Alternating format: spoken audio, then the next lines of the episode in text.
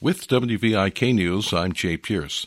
In Davenport yesterday, Vermont U S Senator and Democratic candidate for President Bernie Sanders announced the backing of eighty-five union workers from across the state. He said he believes he's the best candidate to represent working people and will stand for unions if elected. What employers understand, and the reason they are at war with the trade union movement, they understand that when workers can collectively negotiate a contract, they're going to get better wages, and they're going to get better working conditions, and that's just the fact. The senator also made a formal statement regarding the potential impeachment of President Trump, saying he hopes the House Judiciary Committee moves forward with the inquiry.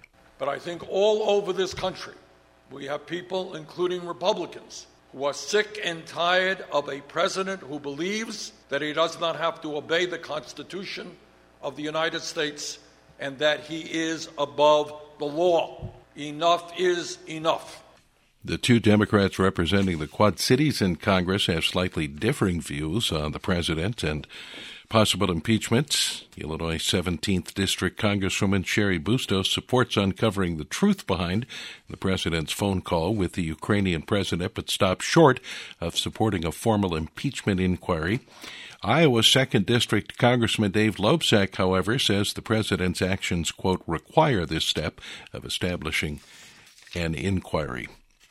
More than one thousand people turned out in Davenport yesterday to see Democratic presidential candidate Pete Buttigieg, as Herb Tricks reports it was standing room only at Lee Loman Arena at Saint Ambrose University as the mayor of South Bend, Indiana, held a rally to end his four-day bus trip across Iowa.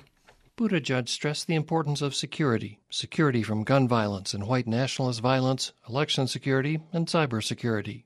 And it means a national mobilization, drawing on the energies of everybody from the public to the private to the academic to the agricultural sector to confront the reality that climate change and climate disruption are the global security threat of our time. Buttigieg also talked about the presidency he'd like to create, where government works for everyone.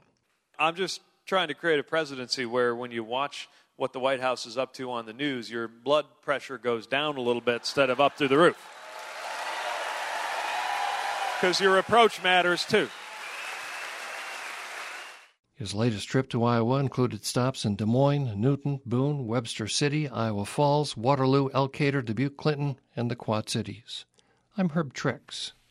Investigators at Iowa State University say they have been unable to substantiate allegations that Cyclone fans physically assaulted members of the University of Iowa band following the annual Cy-Hawk football game. Rob Dillard reports I S U officials say no witnesses have come forward.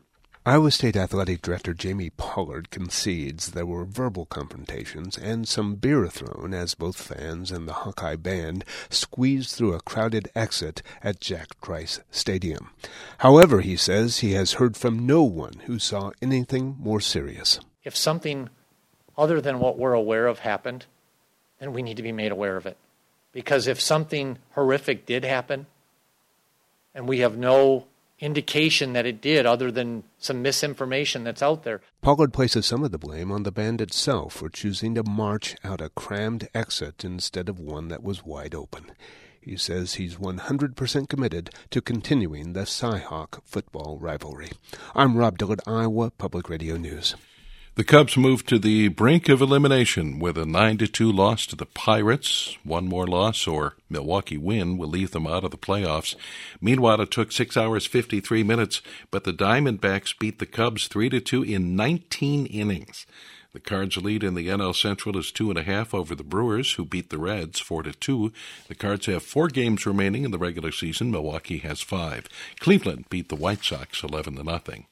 It'll be partly sunny today, sunny tomorrow in the seventies. Our next chance of rain comes tomorrow night and stays with us through the weekend.